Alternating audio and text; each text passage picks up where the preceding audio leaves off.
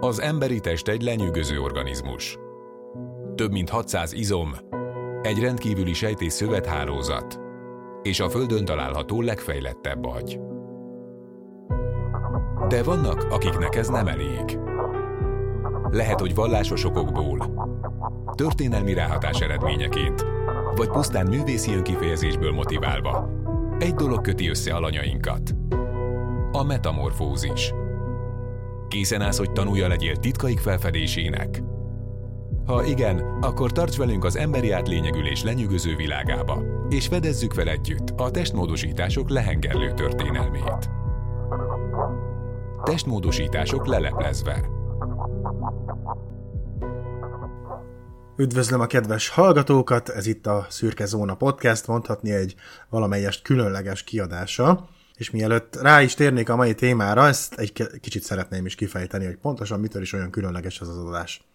Mint azt hallhattátok, ennek az epizódnak más intrója volt, mint a megszokott pénteki adásnak, és ennek a, az az oka, hogy őszintén szólva az eredetileg tervezett témánk egy kicsit félre sikerült, ugyanis hát egy kis bepillantás a kulisszák mögé, nyilván az az egyik legfontosabb számunkra, hogy ugye élvezétek az adásainkat. De emellett hát egy elkerülhetetlen tényező, hogy ugye nekünk is kell azért valamilyen motiváció és indíték, hogy beszéljünk egy témáról, és az eredeti témánknál itt kicsit elszámoltuk az időt, a motiváció és egy kicsit megcsappant különböző okok miatt, és hát valamelyest bajba kerültünk, hogy akkor mi legyen, és nekem erre az a remek ötletem támad, hogy hát kössük össze a kellemest a hasznossal, és egy egyébként ilyen mellékrovat vagy új rovatként tervezett sorozatunk első epizódját, azt esetleg akkor itt a pénteki adás keretein belül prezentálhatnám nektek. Hát nyilván ennek van egy kis hátsó szándéka is, ugyanis hát ezt ti valószínűleg nem látjátok feltétlenül,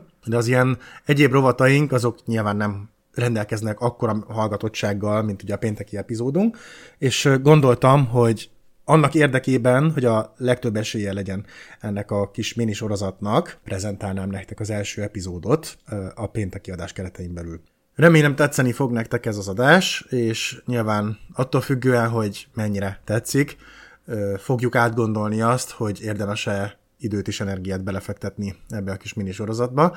Egyébként alaphelyzetben ez is talán egy keddi vagy csütörtöki napot kapna, és mint mondottam, ez a saját kis rovata lenne, a testmódosítás címet viselni, és nagyjából, hát most így betervezve igazából egy talán 10-11 epizód van, és abból ez lett ugye megírva, és még egy úgy nagyjából már meg lett írva. Nem biztos, hogy heti rendszeresség lenne, lehet, hogy havi, ez nyilván egy kicsit nehéz mindig felmérni, mert hát ugye a rendszeresség is egy nagyon fontos alapja a hallgatottságnak, úgyhogy ezt majd meglátjuk, de ezzel szerintem eleget is magyarázkodtam, és térjünk le akkor a mai adásunk témájára, a testmódosítások sorozat első epizódjára, a mesterséges koponyatorzításra. A mesterséges koponyatorzítás még az írott történelem előtti időkre is visszanyúlik. Széles földrajzi és időbeli elhelyezkedésben számos kultúrában elterjedten gyakorolták, és még napjainkban is előfordul néhány területen. Korábban a legősibb felvetett példák közé a neandervölgyieket és az időszámításunk előtti 9. évezredben élő proto-neolitikus homo sapiens népeket sorolták, az Irakban található Sanidár barlangban található leletek alapján. És ez szerint az a tézis, hogy a neandervölgyiek koponyája mesterségesen volt deformálva, több tízezer évvel a legkorábbi ehhez hasonló feljegyzett hagyományok előtt sokáig elfogadott elméletnek számított. Azonban egy későbbi kutatás, melyet Czech, Grove, Thorn és Triankaus végeztek, és amely egy 1999-ben végzett új koponya rekonstrukcióra támaszkodott, megkérdőjelezték a korábbi eredményeket, és arra a következtetésre jutottak, hogy nem tekinthetik a továbbiakban bizonyítottnak a mesterséges koponya torzítást az említett neandervölgyi példák esetében.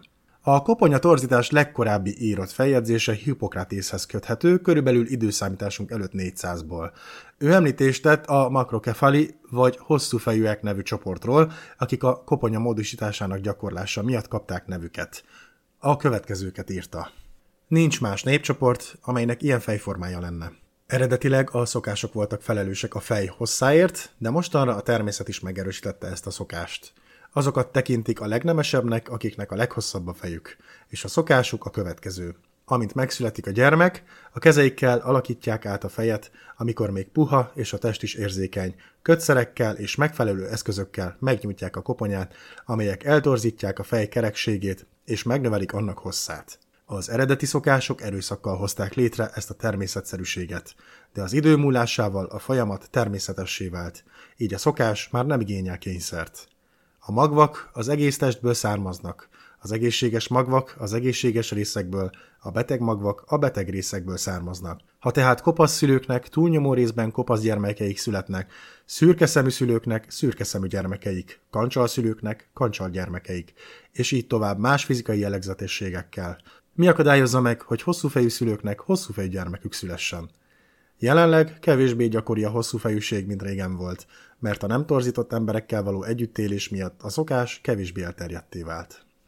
Ázsia A délnyugat-ázsiai neolitikus népek között fellelhető elnyújtott koponyák azt a feltételezést támasztják alá, hogy ezek a mesterséges koponyatorzítás eredményei voltak.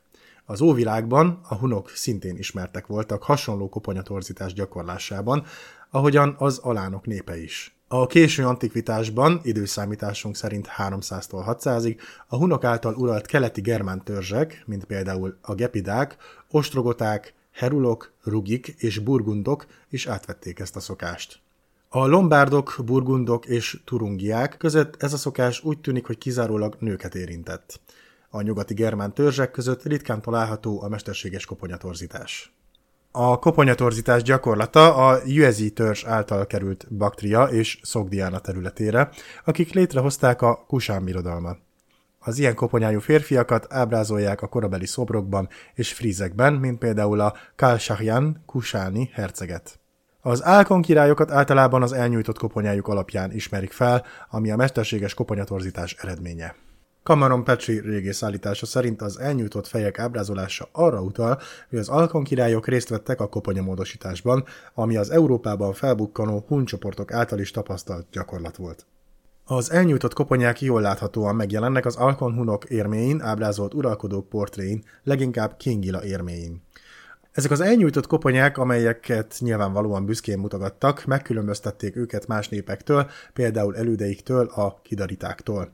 Érmeiken a lenyűgöző koponyák helyettesítették a régió érméin korábban használatos szászáni típusú koronákat. Ez a gyakorlat ismert más sztyeppi népek körében is, például a hunok között és egészen Európáig, ahol maguk a hunok vezették be. Első Kingilát, Alkon Hun királyt, aki időszámításunk előtt 430-490 között élt, többször is ábrázolták elnyújtott fejjel. Többek között találhatóak pénzérmék nagyjából időszámításunk előtt 444-90-ből, ami már egy fiatal Kingilát is így ábrázolt. További időszámításunk előtt 400 kötőjel 670 között több évtizedből is származnak érmék, amik névtelen királyok mellett Toramana, Adumán, Tujami és egyéb királyokat is így ábrázoltak. Még a perzsa mitológia egy legendás hősét, Rostamot is ábrázolták az Alkon hunokra jellemző elnyújtott fejjel. Ázsia esetében tehát egész sok példát lehet látni, ahol szobrok, festmények és pénzérméket készítettek, melyeken ki volt emelve az ábrázolt személyek elnyújtott koponyája, de persze ástak fel tényleges koponyákat is, például Szamarkádban időszámításunk előtt 600 kötőjel 880-ból. Egy 2019-es Science News cikk alapján, melyet Bruce Bauer írt, az úgynevezett Houtaumoga nevű lelőhelyen tudósok 25 csontvázat tártak fel, amelyek körülbelül 12 ezer és 5 ezer évvel ezelőtti időszakból származnak. Ezek közül 11 csontváz rendelkezett koponyával, amely mesterségesen meghosszabbított agyteret és lapított csontokat mutatott a fej előső és hátsó részén. A leleteket Kuancho Zhang biológus, archeológus és Queen Wang paleoantropológus vezette, kutatócsoport azonosította. A Houtaumoga lelőhelyet 2011 és 2015 között ásták ki. Egy férfi csontvázát, melynek módosított koponyája volt, egy sírban találtak, amelyet bizonyos agyagedények stílusai alapján 13 ezer és 11 ezer évvel ezelőtti időszakra datáltak. A csontváz radiokarbon kor meghatározása mintegy 12 ezer évesre tette. Két 6300 és 5000 év közötti időszakra datált üledékrétegben 10 csontvázat találtak meg, melynek átformált koponyájuk volt az öt módosított felnőtt koponyából négy férfihoz, míg egy nőhöz tartozott. A lelőhely 11 egyénének becsült halálozási korai 3 és 40 év között mozogtak. Jilin Egyetem kutatói szerint az üledékhely jelei szerint a koponya átformálása egy olyan gyakorlat volt, melyet magasrangú személyeknek vagy bizonyos családoknak tartottak fenn. Egy három éves gyermek, akinek átformált agytere volt, gazdag családból származhatott, és nagy mennyiségű kerámiával és más tárgyakkal együtt temették el. Egy nőnél, akinek elnyújtott koponyája volt, számos kagyló ékszer találtak, valószínűleg ezek az ékszerek jelölték a kiemelt státuszát. Egy felnőtt és egy serdülő, akiknek szintén torzított koponyájuk volt, együtt lettek eltemetve, ami arra utalt, hogy a két személy ugyanabból a családból származhatott. Ni Xiun, a Pekingi Kínai Tudományos Akadémia paleoantropológusának állítása szerint Houtaumoga legidősebb koponyája szintén enyhén elnyújtott agyteret mutat, azonban ez valószínűleg nem szándékosan lett eltorzítva. Ez a koponya forma, mint ami látható a 12 ezer éves koponya esetében, néhány mai ázsiaira is jellemző lehet. Ezeknél a koponyáknál gyakran megfigyelhető egy enyhe bemélyedés a tetejük hátsó részén. Egy kelet-kínai homokbányában dolgozó munkások találtak egy emberi koponyát, amelyet egy NI által vezetett kutatócsoport január 26-án jelentett a biorxiv.org oldalon. A radiokarbon kormeghatározás alapján a koponyát nagyjából 11 ezer évesre datálták. A koponyán szándékosan lapított csontok találhatók a fej elülső és hátsó részén. A kínai kutatók között vannak ellentétes nézetek a koponyatorzításra felmutatott koponyák esetében. Néhányan azt vallják, hogy a több mint tízezer éves koponyák nem mesterségesen, illetve szándékosan lettek eltorzítva. Mária Bednikova, a Moszkvai Orosz Tudományos Akadémia egyik kutatója szerint a Kínából származó új jelentések a koponyatorzításról egy olyan hagyomány képét vázolják fel, amely több évezreden keresztül fennmaradhatott. Ausztronézia a következő területünk, ahol még meg lehetett figyelni mesterséges koponyatorzítás nyomait, az Ausztronézia. Bevallom, ezt a kifejezést én személy szerint még nem is hallottam, de ezen régió szinte kizárólag a csendes óceán és indiai óceán szigeteiből áll, és csak korlátozott mértékben hatoltak be a nagyobb szigetek vagy kontinensek belső területeire. A Fülöp-szigetek központi szigetein élő viszájái és bikolánó népek a gyarmati időszak előtt széles körben gyakorolták a homlok és néha a fej hátsó részének lapítását, különösen a Samar és Tablas szigeteken. A prekoloniális időszakban ezeknek a csoportoknak a szépségideája a széles arc és a hátra húzódó homlok volt, az ideális koponyaméretek pedig egyenlő hosszúságúak és szélességűek. Ennek elérése érdekében olyan eszközöket használtak, mint a tangad, mely egy vékony, rútszerű fésű, továbbá szipit nevű lemezeket vagy táblákat, vagy akár párnázott deszkákat, amelyeket szaupnak neveztek. Ezeket a csecsemő homlokára kötötték, kötszerekkel és a fej hátulján rögzítették. Ezekről a népekről elsőként egy spanyol pap, Diego Bobadilla tett említést 1604-ben.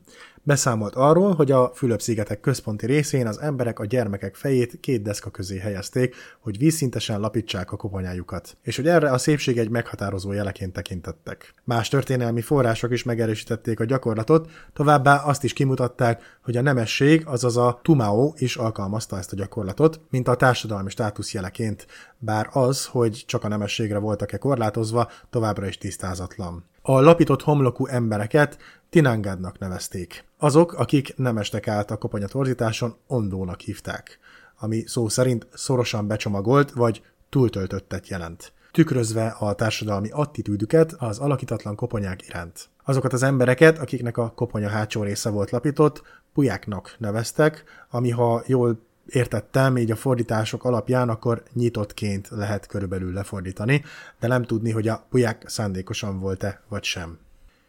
Európa. Az ázsiai régiók után utazzunk kicsit nyugatabbra, Európába, ahol szintén találunk példákat a mesterséges koponyatorzításra. Franciaországban, a Kaukázusban, Skandináviában, például a Szami nép körében, valamint elszórtan Nyugat-Oroszországban a gyermekfejek bekötésének szokása, bár a kihalás szélén állt, még mindig létezett az 1900-as években. A fejtorzításának okai idővel változtak, az esztétikai szempontoktól egészen a hamis tudományos elképzelésekig, amelyek az agytárolási kapacitásait a fej alakjától tették függővé bizonyos gondolattípusok esetében. A francia Tuoluauz régióban ezek a koponyatorzítások szorványosan fennmaradtak egészen a 20. század elejéig. Azonban ellentétben a korábbi európai kultúrákkal, amelyek szándékosan hozták létre ezeket, a Tuoluauzi deformáció úgy tűnik, hogy nem kívánt eredménye volt egy ősi orvosi gyakorlatnak a francia parasztság körében, amit Bandeónak neveztek, és amely során a csecsemő fejét szorosan becsomagolták és párnázták, hogy megvédjék a születést követően a becsapódástól és a balesetektől. Ami azt illeti, sok korai modern megfigyelő a deformációval kapcsolatban sajnálkozott ezen paraszt gyermekekért, akikről úgy vélték, hogy az ódon európai szokások fennmaradása miatt csökkent az intelligenciájuk. Amerika Áthajózva a tengeren túlra, Amerikában szintén felelhetőek voltak olyan népcsoportok, akik szintén alkalmazták a mesterséges koponyatorzítást. A maják, inkák és bizonyos észak-amerikai őslakos törzsek gyakorolták leginkább ezeket a szokásokat. Észak-Amerikában is ismert volt ez a tradíció, különösen a Northwest Shinokun törzsek és a Southeast Choctaw törzsek körében. A Flathead, azaz a lapos fejűeknek nevezett indián népcsoport, a Salishan népek közül valójában nem gyakorolta a fejlapítás szokását, hanem az őket körülvevő népekkel egyetemben nevezték el őket így, akik viszont alkalmazták a koponya alakítást a fej kerekebb tételéhez. Más törzsek, beleértve a délkeleti törzseket és az északnyugati törzseket, mint a Csehalis és a Nuxak indiánok úgy alkalmazták ezt a szokást, hogy az újszülött fejét egy hordozóvázra erősítették. Afrika és végül elérkeztünk ahhoz a régióhoz, amiről eredetileg azt gondoltam, hogy leginkább alkalmazta a mesterséges koponyatorzítást.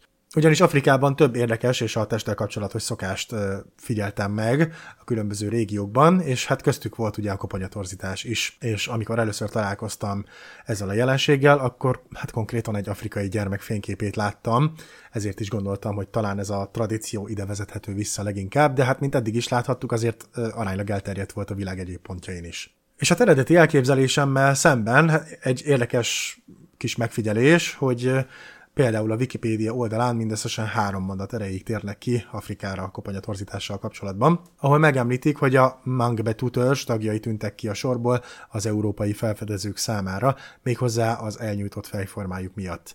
A törzs tagjai hagyományaik szerint a csecsemők fejét szorosan bebugyolálták, és ruhadarabbal, amit limpombónak neveztek, és ennek segítségével érték ezt az egyedi, megkülönböztető fejformát. A koponya ezen fajta torzítása az 1950-es évektől kezdett kihalni. Természetesen hát ez annyira nem csillapította az éjségemet, és hát kicsit tovább keresgélve még a következő információkat sikerült találnom erről a tradícióról. Ez a szokás, bár külsős emberek számára egy komoly torságnak tűnhet, a Mangbetu törzs tagjainak a gyönyörűség társadalmi rang és az erő szimbóluma volt.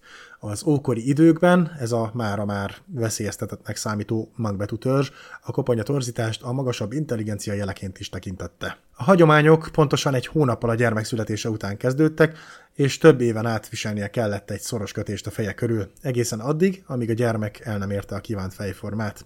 Ezt a szokást az egyiptomiak is követték. Bár ezt a tradíciót az 1950-es években betörő európai gyarmatosítók próbálták betiltani, néhány törstag a mai napig alkalmazza a fejkötözést, és bár néhányan ellenzik ezt a hagyományt, attól tartva, hogy ez befolyásolhatja a gyermekek agyfejlődését, szakértők kizárták ennek lehetőségét, azzal az állítással, hogy az agy képes alkalmazkodni és fejlődni bármilyen koponyaformán belül. Azt mondják, hogy az agy, mint egy rugalmas szerv, képes növekedni vagy kiterjedni a kívánt forma felé, anélkül, hogy károsodást vagy deformitást okozna.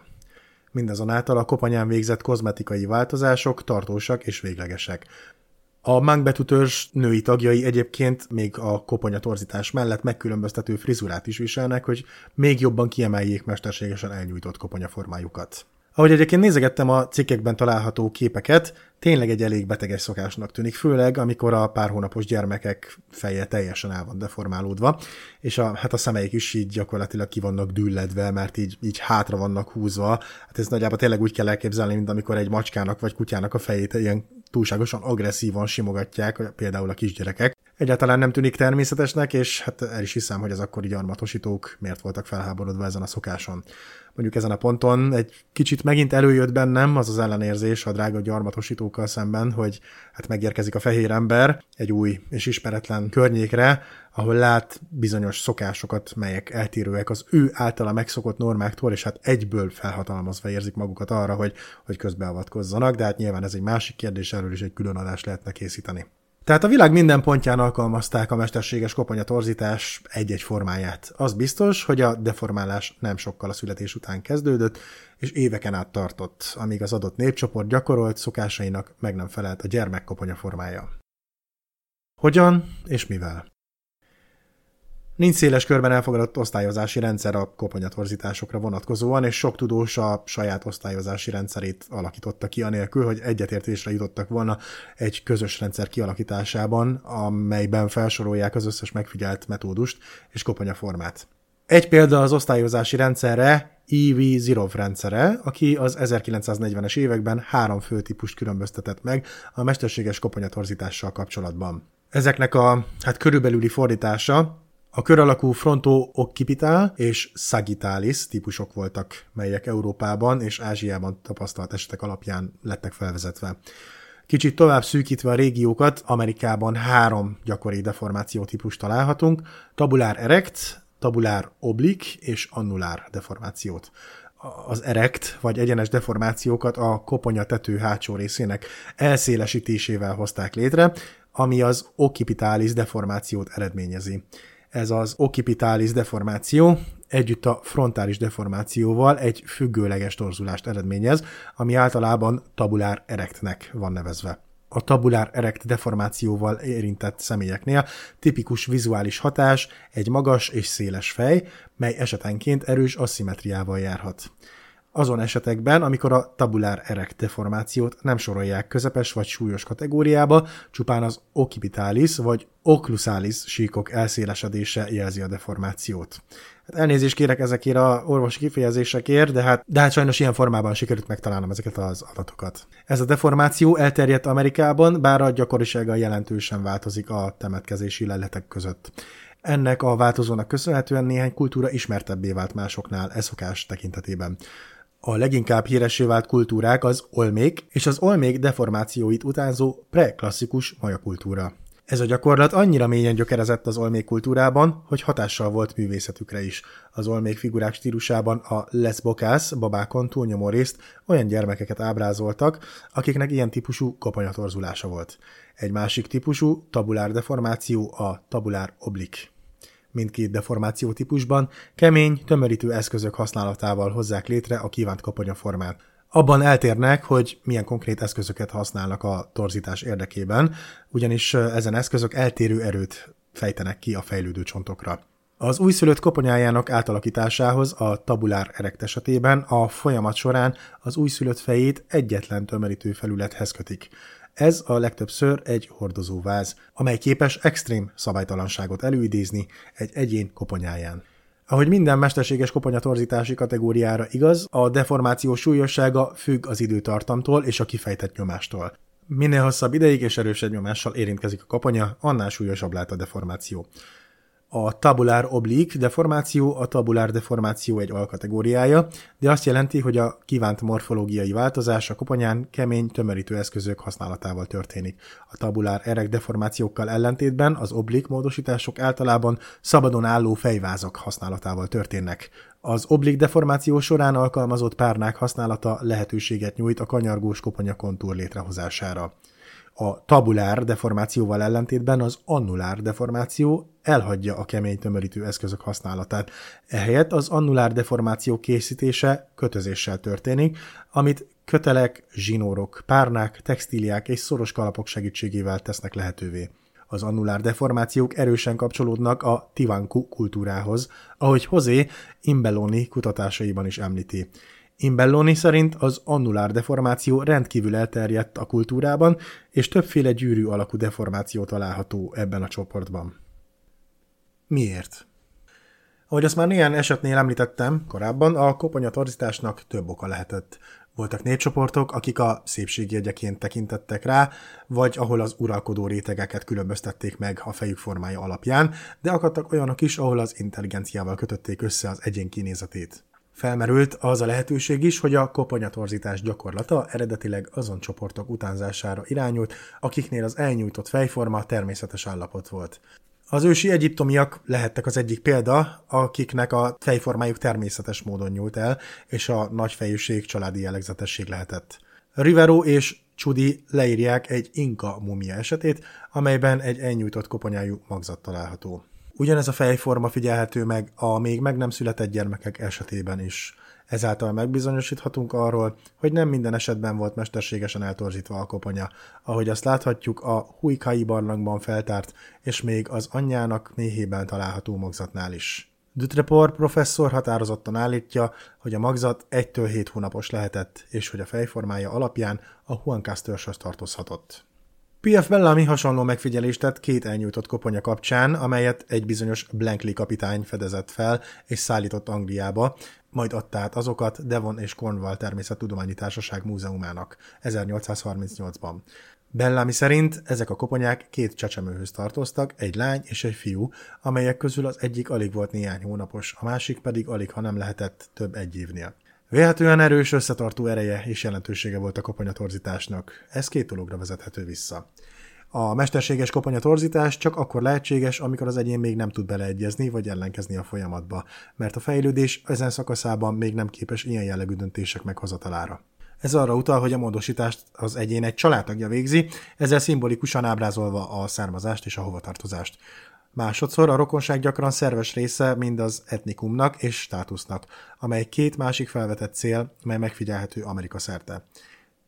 Lair felveti, hogy a kulturális változások a maja preklasszikus időszakban elősegíthették az etnogenezist és a rokonsági kötelékek kialakulását.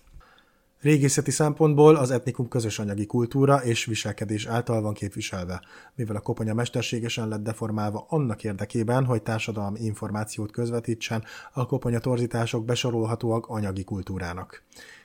Ennek megfelelően a mesterséges koponyatorzítások bizonyítékként szolgálhatnak a csoporton belüli szolidaritásra és a kulturális megkülönböztetésekre, mind a jelenlévő populációkban, mind a régészeti leletekben. Az andoki kultúra nyújtja a legjobb bizonyítékot arra, hogy a koponyatorzítást használták az etnikai azonosság kifejezésére. Az etnográfiai források szerint az andokban élők különféle fejdíszeket és ruhákat viseltek, hogy megkülönböztessék földrajzi területük különböző régióinak alcsoportjait. Minden fejdísznek megvolt a hozzátartozó koponyamódosítása, így eredményezve egy erősen látható csoportos hovatartozást, amely az etnikum bizonyítékaként szolgált. Ez egy rendkívül sokszínű gyakorlat volt, amely szilárd szimbolikus kapcsolatokat teremtett. Koponyatorzításon keresztüli kifejezés azonban nem mentes a kritikától. Az Azapa völgy több temetőhelyén statisztikai elemzés során a koponyatorzítást a síremlékekhez, genetikai rokonsághoz és fogászati patológiákhoz képest a legkevésbé meghatározó etnikai jelzőként tekintették. Azonban ugyanez az elemzés gyenge összefüggést mutatott a tabulár oblik és anulár deformációk, valamint a kaprúza kultúra és a partvidéki etnikumok között. Sok tudós felhívja a figyelmet arra, hogy a mesterséges koponyatorzítások jelezhetik a szociális-gazdasági státuszt, bár elismerik, hogy ez nem feltétlenül igaz minden amerikai társadalomra. A státusz és a mesterséges koponyamódosítás közötti összefüggést alátámasztja az extrém koponyanyújtásnak magas gyakorisága az inka temetkezéseknél, ahol magas értékű síremlékek is előfordultak. A tudósok. Általában bármilyen megfigyelt különbséget a mesterséges koponyatorzításban a férfiak és nők között. Statisztikailag bizonytalan eredményként vagy az exogámia, azaz törzsön kívüli házassággyakorlat bizonyítékaként idézték. Mellékhatások a mesterséges koponyatorzításról gyakran állították, hogy káros másodlagos hatása lehet az egyénekre. Az első írásos említések a témával kapcsolatban 1585-ig nyúlnak vissza, amikor a katolikus egyház betiltotta ezt a gyakorlatot. Két típusú másodlagos változás tapasztalható a mesterséges koponyatorzítás következtében. További nem szándékos módosítás a koponyán és az idegrendszeri képességeikre kifejtett hatás a koponyavázon végzett módosítás következtében. A koponyaváz mesterséges deformálása elméletileg hatással lehet a többi koponya csontra, mivel mindkettő részét képezi egy összekapcsolt vázrendszernek. Habár a teljes koponyaváz változásai bizonytalanok, a mesterséges koponyatorzítással kapcsolatban nem régiben sikerült igazolni, hogy megváltoztatja az arcmorfológiát, és nem hagyja érintetlenül az oklozális, azaz a fogak jellemzőit sem. A bioarcheológia és a statisztikai elemzés azt mutatja a férfiak esetében, hogy változások tapasztalhatók a felső arcmagasság, a minimális homlokszélesség, az ormagasság, az orbitális szélesség, az orbitális magasság és a bizonikus szélesség növekedésében. A nőknél a mesterséges koponya módosítás megváltoztatta a maxilla alveolalis szélességét, a felső arcmagasságot, az orbitális magasságot és a bizonikus szélességet. Hát nyilván ez most elég sok szaksargon volt, és hát nyilván nem feltétlenül teljesen tiszta mindegyik, de az biztos, hogy láthatjuk, hogy valóban az egész fejre hatással van, ha a koponya formáját eltorzítják. Ezen példák ellenére a mesterséges koponyatorzítás előzetes hatásai továbbra is bizonytalanok. Dr. Weindel Fendel azt állítja, hogy a koponyamódosítás görcsökhöz és epilepsziás rohamokhoz vezethetett a hippokampuszra gyakorolt nyomás következtében. Feindl a mesterséges koponyamódosítás neurologikus hatását tekinti a maja civilizáció összeomlásának egyik lehetséges okaként. Obledan azonban arra a következtetésre jutott, hogy a születés utáni mesterséges koponyatorzításnak nincs káros hatása az agyakra, ha a módosítás hosszabb időn keresztül történik. A látszólagos ellentmondás ellenére lehetséges, hogy Feindlnek és Obledennek is igaza van. A mesterséges mesterséges koponyamódosítás biztonságos lehet, amennyiben az egyén születésétől számított egy éven belül, és hosszabb idő alatt vetnek alá a folyamatnak, de az epilepsziás rohamok következményei jelentkezhetnek, ha a deformációt ezeken a paramétereken kívül hagyják végre. Mindazonáltal az ilyen tézisek továbbra is spekulatívak maradnak, mivel ahhoz, hogy megbizonyosodjanak elméletük igazáról, egy élő csecsemőn kellene végrehajtani mesterséges koponyatorzítást. Érdekesnek találom ezt a, a témát egyébként, amivel itt zártam ezt az egészet, hogy ugye gyakorlatilag nem lenne etikus végrehajtani ezt a kísérletet, hisz ugye egy élő csecsemőt kellene alávetni ezeknek a koponyatorzításoknak, mert hogy ugyanakkor ugye említve volt korábban, hogy néhány törzs tagja egyébként a mai napig végrehajtja ezeket a koponyatorzításokat, és hát nekem így laikusként elég furcsának tűnt, hogy, hogy mondjuk nem figyelték meg ezen törzsek tagjait, hogy hogyan fejlődnek, bár ugyanakkor azt is el tudom képzelni, hogy hát azért, ahogy hallottuk már azt is, hogy ugye különböző misszionáriusok megpróbáltak partra szállni olyan szigeteknél, ahol ugye benszülött törzsek éltek, akik életükben nem láttak fehér embert, és hát gyakorlatilag megölték az odahajózókat. Így el tudom képzelni azt is, hogy nyilván azok a törzsek, ahol ez a koponyatorzítása a mai napig felelhető, nem biztos, hogy a legbarátságosabb szemmel tekintenek külsősökre, főleg hát tényleg, hogyha fehér emberek más ruházatban, más kultúrából származva megjelennek. Teljesen el tudom képzelni, hogy agresszívan lépnének föl, és talán ez okozhatta a legnagyobb akadályt, hogy, hogy meg lehessen figyelni ezeket a törzseket, hogy a gyermekeik hogyan reagálnak a koponyatorzításra. Tehát ez lett volna ennek a kis különleges adásnak és ennek a potenciális sorozatnak az első epizódja. Remélem tetszett nektek a téma, és hát nyilván hasonló testmódosításokról lenne szó a további epizódokban is, hisz hát sajnos, vagy szerencsére, hát ugye ki hogy tekint ezekre, a történelmünk során több példát is találhatunk ilyen különböző testmódosításokra.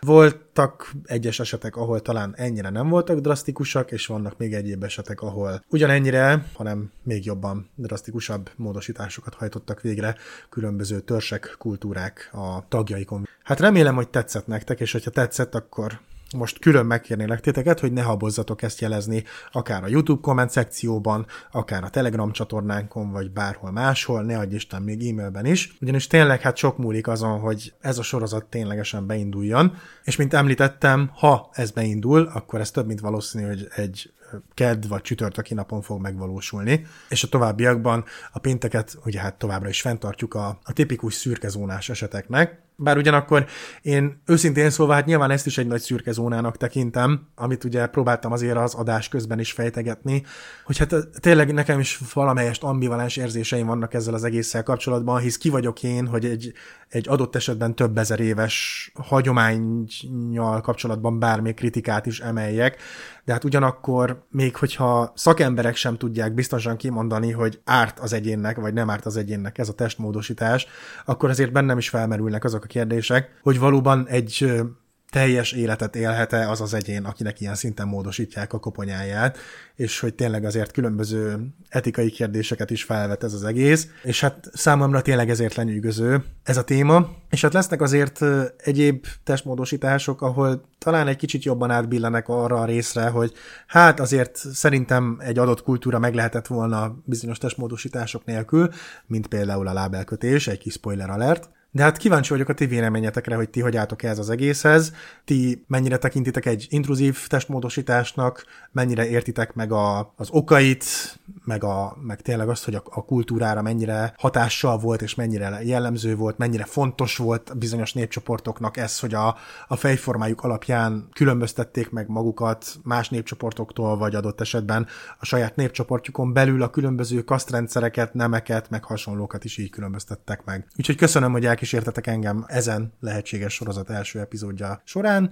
Továbbra is várjuk hozzászólásaitokat a Telegram csatornánkon, vagy ne adj Isten az Instagramon, Facebookon, ha még az egyáltalán van, YouTube-on, és hogyha nagyon szeretnétek minket még jobban támogatni, akkor természetesen ezt megtehetitek a Patreonon is, ahol tudjátok a munkásságunkat támogatni. Úgyhogy ez volt a szürke zóna, én Dani voltam, és következő alkalommal ismét Rezsővel visszatérünk egy izgalmas témával. Sziasztok!